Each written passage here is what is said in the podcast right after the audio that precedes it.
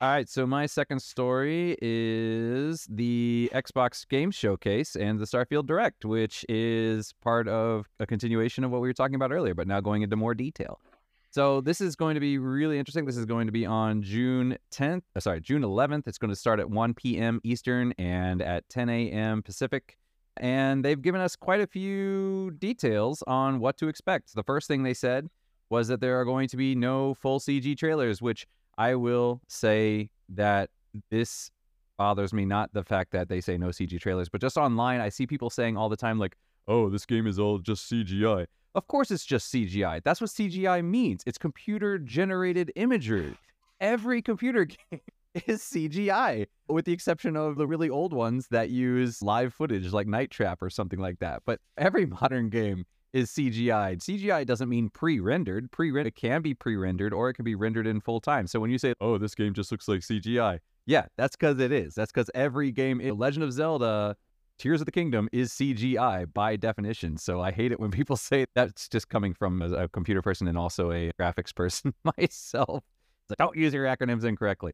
But uh, old man rant aside, basically what they're saying is there are no, they're not going to be any fully pre-rendered trailers like what we've seen in previous showcases not just Xbox, but also they're making a little bit of a dig at PlayStation there because they did have some fully pre-rendered trailers. I'm trying to I can't remember off the top of my head which ones were, but there were definitely a few.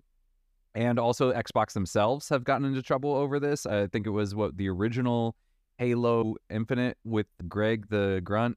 They they got into a little bit of they got a little bit of crap for that. But uh, yeah, everything's going to show at least some in-game footage. Not necessarily 100% in-game footage for the whole showcase, but every single thing they show is going to show in the in quote everything is either in-game footage, in-engine footage, or in-game footage with some cinematics. So each trailer will be labeled so it is hopefully clear for our fans. So when they say no CG, what they're saying is there are not going to be any fully cinematic trailers. Not they're going to not that there are going to be no fully generated by computer trailers. So yeah, there will be at least some gameplay in every single game. However, the fact that they said in-game footage that kind of to me goes back to, for instance, the original trailer for Horizon Forbidden West, which was all in-game footage, but none of it was playable. It was all pre-rendered, or not pre-rendered, but it was all pre-orchestrated. There was no gameplay per se, but it was all in engine. So I'm not quite sure what they're trying to say there because basically what they're saying is that the trailers are not going to be pre-rendered cinematics, but there will be some that are not going to have any gameplay. It's just going to be in engine, which is what a lot of our trailers have been recently too. So I'm not quite sure what they're going with there. But they did say they are not going to be overpromising the way that they did in the past. They have learned from the past. For example, the last thing way back when they said all these games will be playable within the next year. All these games you can play in 12 months, and about half of the games you couldn't. They've learned from that. They're, they said they are not going to be promising that everything featured is going to be within a 12 month window. Some of these games, you know, we're, we're not going to make a promise that we can't keep. We have learned from our mistakes. If we make you a promise, it's because we know we can keep it. Otherwise, we're just going to keep our mouths shut and say, hey, look at this really fun game to look forward to. So they're going to do that, but it will feature games and Starfield. And that's an exact quote games, games, and Starfield. There's four games in that. So yeah, that, that's really interesting. And the other thing that they said, they made a little dig at Sony here. They said that there will be no movie trailers in our game show because Sony notoriously showed a trailer for the Gran Turismo movie at the previous showcase and got a bit of crap for that because people are like, yeah, it's a movie based on a game, but it's not a game. It's a movie. Come on, guys. You're just showing off. Yes, Sony, we get it. You do movies as well. You have a movie division, but this is supposed to be a game showcase. We're not here to see what movies are coming out in the next year. So they said there will be no movie trailers. Every trailer is going to be for a game. And then afterwards, after they do all that, we are going to get the Starfield Direct. And as I said, it's going to show new gameplay, developer interviews, and behind the scenes inf- insider information. So we're getting a full half hour on Starfield alone. So that is really exciting. Yeah.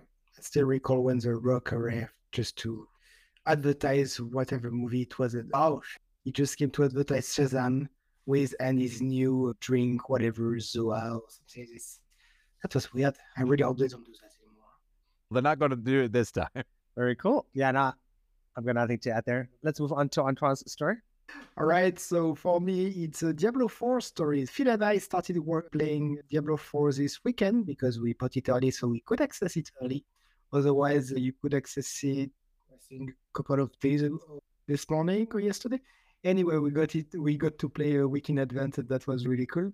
So if you're gonna watch our lives on the Middle Age, Middle Age Gaming channel, sorry, you will see that we did two lives.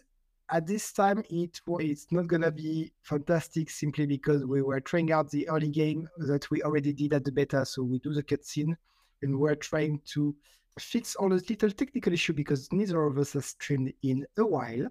So in the first one, I'm too loud and Phil is way too low, and in the second one, it's extremely laggy.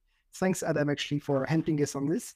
And otherwise, I didn't play Diablo 3 a few years ago simply because I knew that if I started, I would be addicted and that would be terrible. This time I was weak, and that's all because of the channel. I did it. I thought I did it just for having content for the channel, right? It's absolutely addicting. It's awful. It's really, I was playing it before the show and I was trying to, I need to stop. I need to connect with the guys right now. Otherwise, I'm going to miss the podcast tonight it was really hard for me to just quit the game. It's really that good. If you have played Diablo 3, it's, I think graphically you won't have much of an upgrade, but the story is really cool. You're back in the world of Sanctuary with the mother of the Sanctuary, Lilith, coming down to fix things up, not to our liking, of course. It, it if you don't know Diablo, it's pretty much a big dystopia, right? It's no happy story there. So if you don't like doom and gloom, that's not for you. Otherwise, it's exactly for you. It's a really good game, which I have been playing on the beta with the Sorceress.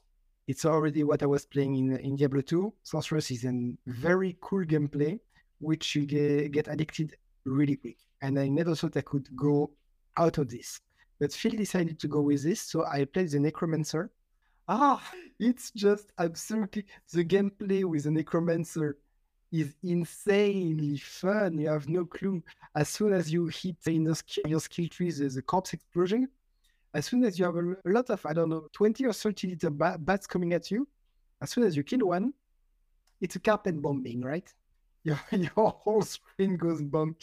It's really, really fun. I'm just laughing like a maniac, destroying um, destroying the whole the whole area. The good thing about Necromancer is that for crowd control is excellent. As long as you have multiple enemies, you can either raise skeleton from the corpse or just as I said, corpse bombs everything, and that's really good. So in a party, it's really useful support character.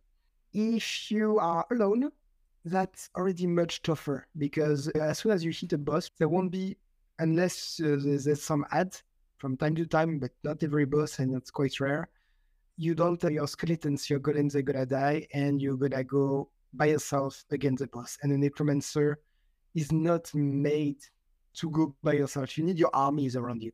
And by army, I mean army, right? You have uh, seven skeleton, one golem. You let them go in front, charge. You have some. You can have your defender, so your your skeleton with a shield to go in front to tank. You have your skeleton mage to throw frost to to freeze the enemies or to heal you. You have your golem, which of course is a giant tank, which is a walking nightmare. When you play Necromancer, you play with your army. Really good for crowd control. Much harder when you play against one single strong enemy. But in any case, it's really fun to play. And if you aren't playing Diablo, they really ask you to be careful with your skill tree because you only have six slots to put your skills right mouse, left mouse, and the one, two, three, four. That means that you can't unlock every skills like in a Ghost of Tsushima and play all of the skills. That's not possible. You have to be very careful with what you want to play, and you have to specialize your character. The good thing, which is not World of Warcraft, for instance, that respec is really cheap. You get lots of money, like it's insane. You get very rich very fast and respec is about 5k gold. When I'm already at level 30, I am 150k. Wow. I can re- I can respec my character every two minutes if I want to. So my character, I can play a blood, I can play bones, I can play a shadow. I can change my gameplay whenever I want, or I can try new stuff. So that's why I'm actually looking at what other people are playing to see what's the best way to play the necromancer And I'm very happy to know that I disagree with them most of the mm-hmm. time. And I feel that my way of playing the Necromancer is not perfect. But if you don't put corpse explosion in your gameplay, that's not a good Necromancer. I'm sorry. Even if it's not the most thing which is not gonna give the most damage, it's just too bloody fun. you carpet bomb the whole enemies, the whole dungeon. When you play a dungeon, even if it's by yourself, with your army and exploding the corpse all around, you just come out after 20 minutes maximum, 15, 20 minutes per dungeon with a big grin. Ah, that was cool. I feel so much more relaxed now. Okay, another one. it's just like this. You just, you start playing and unless there's something, you should sleep. Uh, there's an alarm here. You should sleep. You just can't quit. It's really hard to quit. It's there's five regions. I'm level 30. I didn't even finish the first one. Wow. So, yeah, yeah. And uh, in a true Diablo fashion, one dungeon you get tons and tons of equipment, so you change your equipment all the time. It's really enjoyable. So I really recommend if you have any doubt of playing Diablo 4, go ahead. Diablo 3 and was talking about uh, microtransaction. It's purely and only cosmetic. It is not Diablo Immortal. It's not a pay to win. And that's very important to say because, first of all, it's you have to be rich, as you said. You really need a lot of money for pure cosmetics. So I'm not sure if it's really worth it. However, it's really just for fun. And it's not an MMO where you see your your character close up, like very close, and you can see all the details of the armor, everything. It's if you play Baldur's Gate or Neverwinter Night from, I don't even know how you call this view, Willis Korean. I don't know how, uh, uh, Adam, I don't know how you call this view on these kind of specific games. But Isometric. Isometric, okay. It's not like, even if you buy $21 for skin, you won't see it much.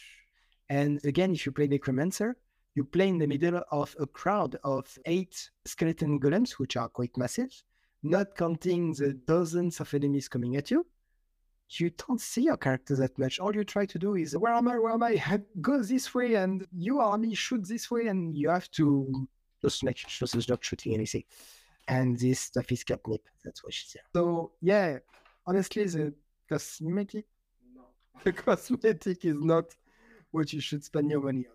But you should spend money on buying Diablo because I can't repeat it enough. It's an extremely enjoyable game. So, Adam, I don't think you played Diablo. I've played I played a little bit of Diablo 2 at friends' places when I was younger. I played Diablo 3. I didn't play any of the expansions. I just played when it first came out. But uh, I have not played Diablo 4, no. Phil is playing on is he playing on his PC his or his Switch Oh yes, actually a very good very good note. He's playing on his PC while his wife is playing on the PS5. We created a middle-aged gaming clan so if you want to play with us, you are more than welcome. So we're gonna be very happy to play with you. He is he plays Sorceress, his wife plays uh, because during the beta she played the rogue, so archer slash uh, thief slash, and apparently was quite underwhelming. He was not convinced as well by the barbarian. Just note that there has been a lot of balancing during the between the beta and now and the release. Since the sorceress has been a bit nerfed, because it was with a Hydra, for Hydra head, you can just go ahead and uh, your auto, how do you call this, like uh, auto tower, fitting tower, Right. Yeah, auto turret. It's basically a four auto turret around you and cleans out everything around you. So it was very fun to play, but I'm getting very addicted to the Necromancer, which was, I think, already one of the best class in Diablo 3, one of the most uh, OP with the Sorceress already. I don't know why the, Barb, the Barbarian is not getting much love. Barbarian and Rogue seems to be a bit underwhelming compared to compared to the rest. So I think Julian got a call. He's not with us at this time. So I guess Adam, if you I actually is it comments on Diablo or more stories? Oh, I do have one more story. But yeah, as far as Diablo, I yeah, I'm curious as to how to get it. And I'm also curious just from Phil's perspective, like if he was having trouble with lag on the computer, if he was playing on say the PS5 and then using some kind of capture card, I wonder if he would have the same issue or if it would actually clean No, up. It was much more it was related to his wi-fi at first we thought that it's because as soon as there's lots of enemy on screen then it would start lagging So he asked his wife to stop playing on a PS5 just to check if it was not just the Wi-Fi connection or something. I don't know because on the first day we didn't have this issue. Only on the second, so more more than likely is own internet. For in Phil's defense, Taiwanese internet is like that sometimes. There have been times where I'll play, especially because normally I play in the morning when I do streaming, and I'll notice that my internet is perfectly fine and I have no issues whatsoever. And sometimes, not necessarily even streaming, but just playing online games. If I'm playing Final Fantasy 14 or something, and I'm playing in the evening, usually around 10, 11 o'clock, I'll notice my internet dips down because probably because everybody in the neighborhood's on their computers at that time. So yeah, I mean that, that could easily just be the Taiwanese internet. Hard to say. Likely. So more than likely we'll play again next weekend. So for me it's Saturday and the Sunday morning. For time Taiwanese time it's afternoon. So join us if you can. Sounds great. And of course we connect on vocals through Discord. Okay. Cool. Good to know. Gaming Discord exactly. Withers Gaming Discord. Yes, join us on our Discord. I believe the information is up on screen right not right now, but it will be soon. These things cycle around. So I'll just leave it on this screen for a while. if you're listening to the podcast, go ahead and check out the show on YouTube or something like that. Our Discord information is there.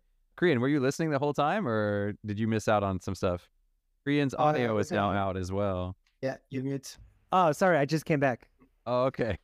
you missed all the Diablo details. It's okay. We just finished on Diablo. You just finished on Diablo? Oh, yes.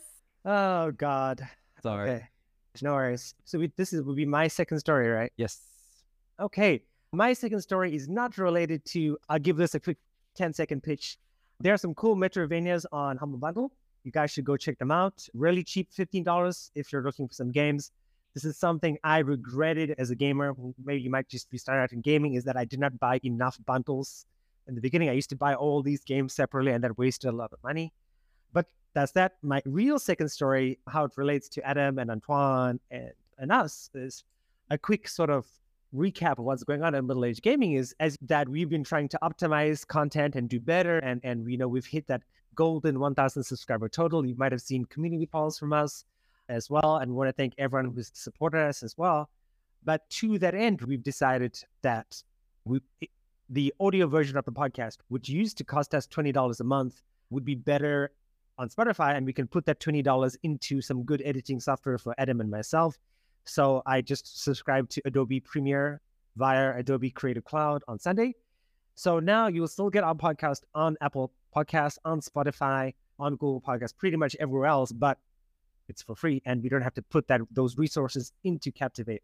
Captivate's a wonderful host. They got us into podcasting. I'm eternally grateful to their Facebook support group, to what they've done. That's one of the things and one of the changes as well. But the other big change, which was just announced this morning or yesterday, is uh, Twitch has clamped down on streaming rules. To give you an idea, your on-stream logos are only limited to 3% of screen size. No more burned in video ads are allowed. If you're watching people on Twitch or other places, you might see like an ad for G Fuel. You might see an ad for blah blah spectacles. You might see an ad for like clothing companies sometimes, right? Those are not allowed on Twitch anymore. Burned in display ads are not allowed. Burned in audio ads are not allowed.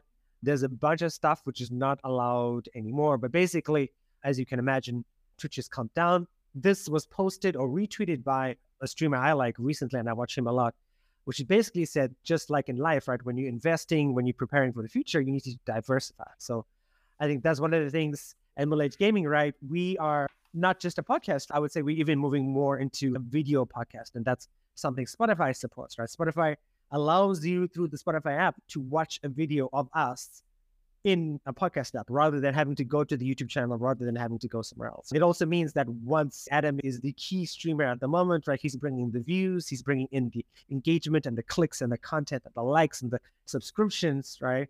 But that also means that, right, like at some point, Adam's going to be monetized on Twitch or YouTube or wherever it is, right? He might become a YPP, right? YouTube partner program, but we can't rely on just YouTube. We can't rely on just Twitch. We can't rely on just sponsorships, right?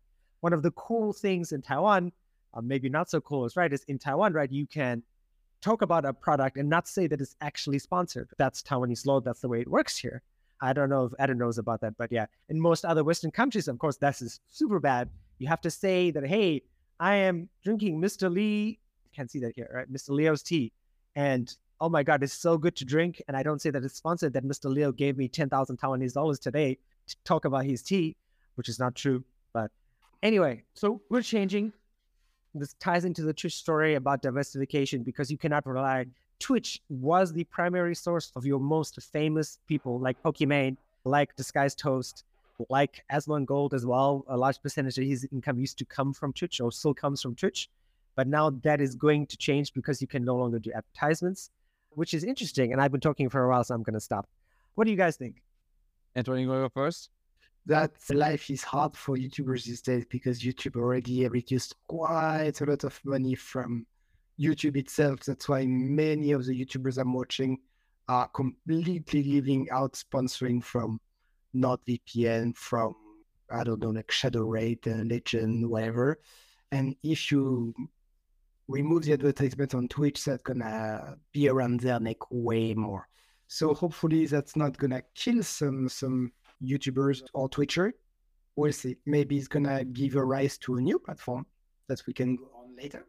What do you think, Adam? Yeah, I've heard a lot of people suggesting moving over to Kick recently. I haven't tried it out yet, but maybe an option in the future.